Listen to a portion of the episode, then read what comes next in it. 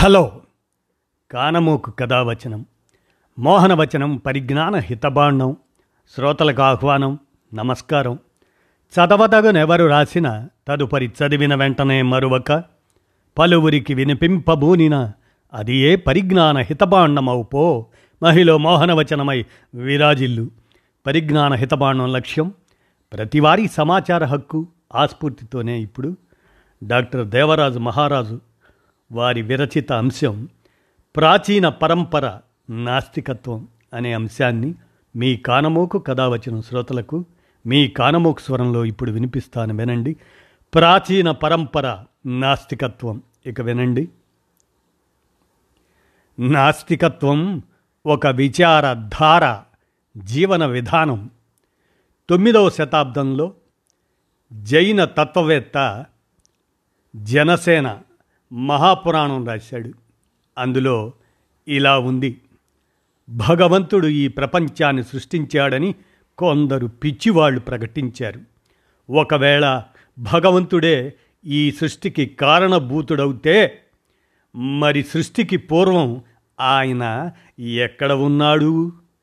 ఆయనకు ఏ ఆధారము అక్కర్లేదు. డోలాయమాన స్థితిలోనైనా ఉండగలడు అని అనుకుంటే సృష్టి జరిగిపోయింది కదా. మరి ఇప్పుడు ఎక్కడ ఉన్నాడు? అని ఇదే విషయం కార్ల్ సాగన్ పుస్తకం కాస్మోస్లో కూడా ఉంది.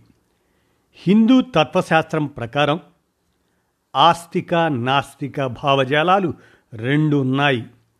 ఇందులో మొదటిది వేదాల నుండి దేవుడి నుండి బల్లి శాస్త్రం దాకా అన్నింటినీ నమ్మే ఈ ఆస్తికత్వం విపరీతంగా విజృంభించి ప్రపంచమంతా వ్యాపించింది.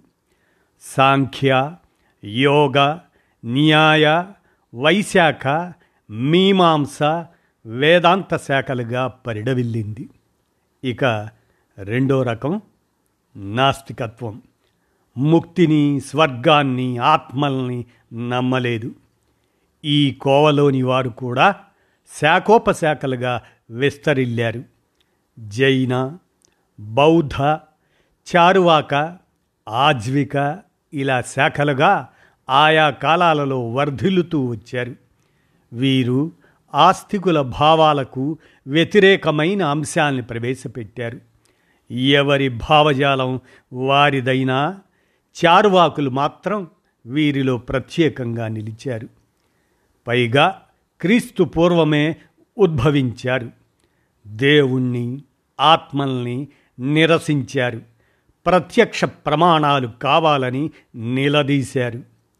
భూమి నీరు గాలి అగ్ని అనే నాలుగు మూలకాలతోనే అన్నీ రూపొందాయి అని చెప్పారు. దైవ భావనను పక్కకు నెట్టి తొలిసారిగా ఒక వైజ్ఞానిక విశేషాన్ని అప్పుడే చెప్పగలిగారు.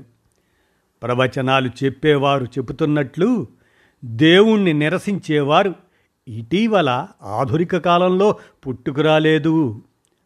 ఆస్తికత్వంతో పాటే నాస్తికత్వము పుట్టింది. అదేమీ విశృంఖలత్వం కాదు సంఘ విద్రోహ శక్తి కాదు పాపము కాదు. ఇదంతా ఆస్తికులు ప్రచారం చేసిన అబద్ధం. నాస్తికత్వం ఒక విచారధార ఆలోచన సరళి జీవన విధానం ఓపికగా నిజానిజాలు విశ్లేషించుకునే వారికి సత్యం బోధపడుతుంది. జట్కా గుర్రానికి పక్కలకు చూడకుండా గంతలు కడతారు. దైవంపై విశ్వాసం ఉన్నవారు అట్లాంటి గంతలే కట్టుకొని విశ్వాన్ని మా కోణంలోంచే చూస్తాం అంటే కుదరదు. వారికి సమగ్రమైన అవగాహన కలగదు. గంతలు విప్పుకొని రావాలి. చారువాకుల మూల పురుషులు వెలువరించిన బృహస్పతి సూత్ర ఇతర చారువాక గ్రంథాలు కాలగర్భంలో కలిసిపోయాయి. ఆ తరువాత రెండు వందల ఏళ్ళకు అంటే ఎనిమిదో శతాబ్దంలో జయరాశి భట్ట తత్వోపప్లవ సింహ అనే ర- గ్రంథం ప్రకటించాడు.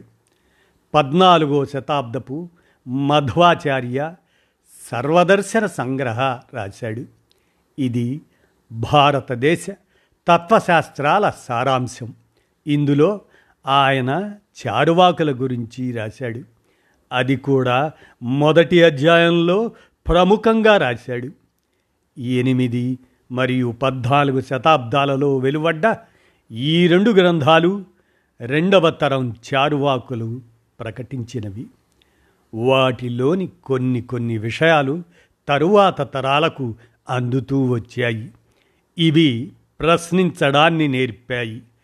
ప్రత్యక్ష సాక్షులను రుజువులను కోరాయి. పంతొమ్మిదవ శతాబ్దంలోనే తమిళనాడులో ఒక ప్రయత్నం జరిగింది. పద్దెనిమిది వందల ఎనభై ఒకటి పద్దెనిమిది వందల ఎనభై ఎనిమిది ఆ సంవత్సరాల మధ్యకాలంలో Madras secular society the thinker Tatva Vivesini అనే పేరుతో ఒక పత్రిక ప్రచురించింది.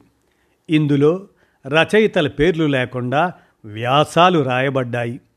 లండన్ సెక్యులర్ సొసైటీ జర్నల్ నుంచి ఎన్నిక చేసిన వ్యాసాలు కూడా పునర్ముద్రించబడ్డాయి. ఆ రోజుల్లో లండన్ సెక్యులర్ సొసైటీకి మద్రాస్ సెక్యులర్ సొసైటీ అనుబంధంగా పనిచేసింది. ఇరవయో శతాబ్దంలో సత్యేంద్రనాథ్ బోస్ వారు పద్దెనిమిది వందల తొంభై నాలుగులో పుట్టి పంతొమ్మిది వందల డెబ్భై నాలుగులో మరణించారు. వారు గణిత భౌతిక శాస్త్రవేత్త మాత్రమే కాదు నిరీశ్వరవాది కూడా. క్వాంటం మెకానిక్స్ని వెలుగులోకి తెచ్చాడు ఆయన.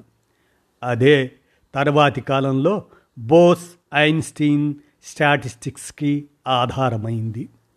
యాస్ట్రోఫిజిస్ట్గా ప్రసిద్ధుడైన మేఘానంద్ సాహా ఆయన పద్దెనిమిది వందల తొంభై మూడులో పుట్టి పంతొమ్మిది వందల యాభై ఆరులో మరణించారు.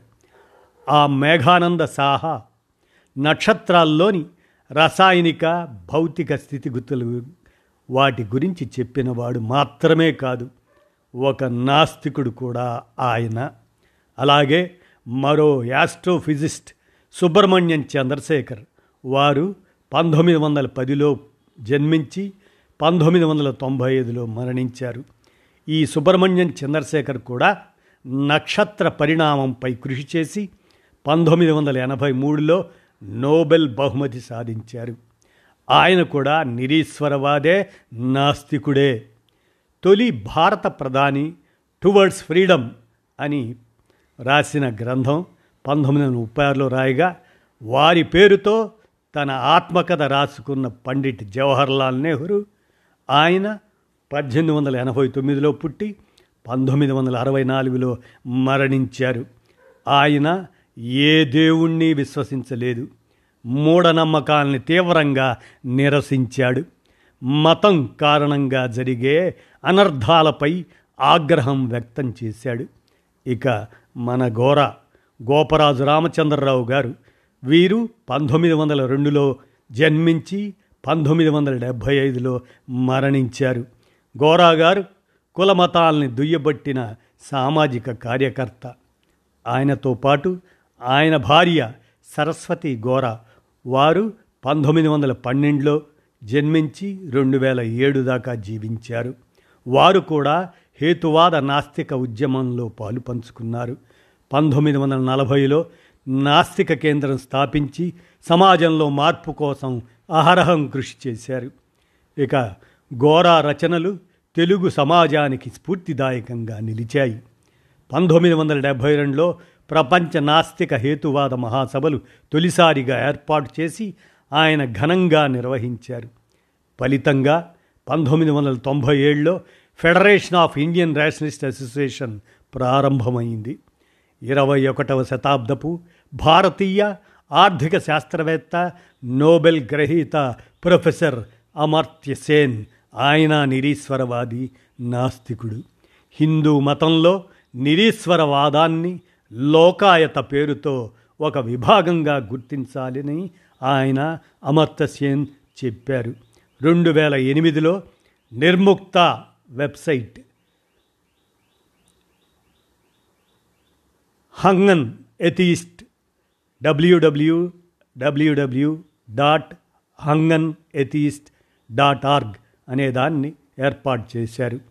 అది స్వేచ్ఛాలోచన కోసం ప్రజాస్వామ్య మానవతావాదం కోసం కృషి చేస్తుంది. రెండు వేల తొమ్మిదిలో మీరానంద ది గాడ్ మార్కెట్ దేవతల సంత అనే పుస్తకం ప్రచురించారు.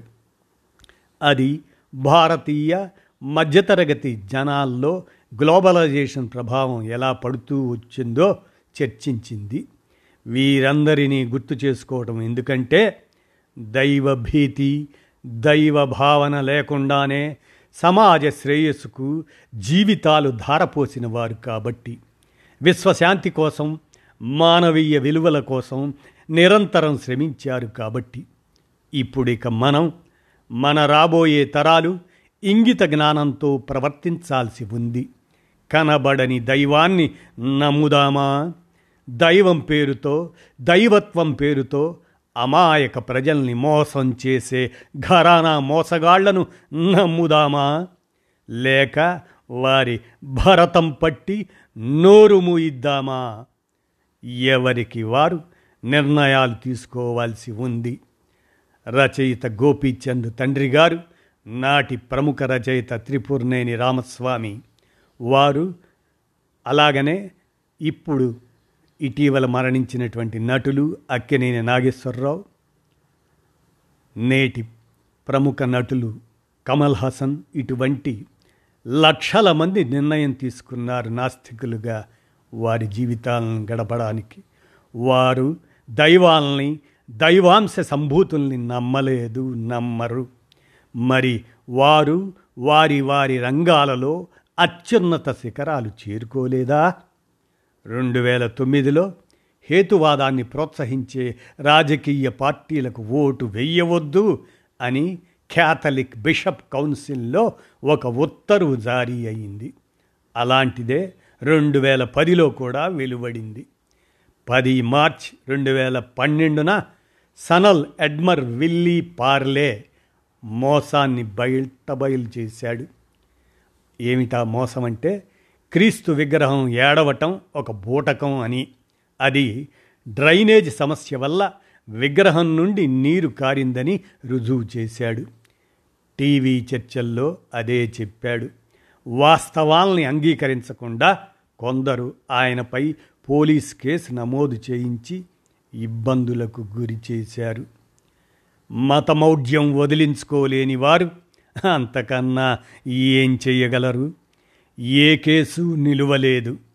ఇటీవలి కాలంలో కూడా హేతువాదులపై అన్యాయాలు పెచ్చుమీరుతూనే ఉన్నాయి జరుగుతూనే ఉన్నాయి. నేడు ప్రపంచవ్యాప్తంగా ఉగ్రవాదం బలిసిపోవడానికి కారణం ఏమిటి అని ఆలోచిస్తే వచ్చే సమాధానం మతమౌఢ్యం కాదా? ఒక మత సామ్రాజ్యాన్ని స్థాపించడానికి మతోన్మాదులు చెలరేగిపోతున్నారు. ఇతర మతాలపై ద్వేషం కక్కుతున్నారు. ద్వేషం కక్కడంలో ఏ మతం వారికి మినహాయింపు లేదు. మతాన్ని కులాన్ని ప్రాంతాన్ని పణంగా పెట్టి రాజకీయాలు చేస్తూ బతికే వాళ్ళు మన కళ్ళ ముందే ఉన్నారు. మనం గుర్తించడమే తరువాయి. ఇలాంటి విషయాలు ఎన్నైనా చెప్పుకోవచ్చు. అయితే తక్షణం చేయవలసిన కర్తవ్యం ఏమిటంటే మతం లేని మాన్యుల్ని గుర్తుంచుకోవడం గౌరవించుకోవడం వారిని ఆదర్శంగా తీసుకొని వారి వారి పరిధుల్లో ముందుకు పోవడం. అయితే దైవత్వం గురించి మాట్లాడేవారు మాత్రం దయచేసి మానవుడి విజయాల ఫలితాలను అనుభవించకుండా బయటికి వచ్చి వారేమిటో వారు నిరూపించుకోవాల్సి ఉంది అని డాక్టర్ దేవరాజు మహారాజు వీరు సుప్రసిద్ధ సాహితీవేత్త జీవశాస్త్రవేత్త వీరు ఈ ప్రాచీన పరంపర నాస్తికత్వం అనే అంశాన్ని అందజేసిన మీదట మీ కానమోకు కథావచనం శ్రోతలకు మీ కానమోకు స్వరంలో వినిపించాను. విన్నారుగా. ధన్యవాదాలు.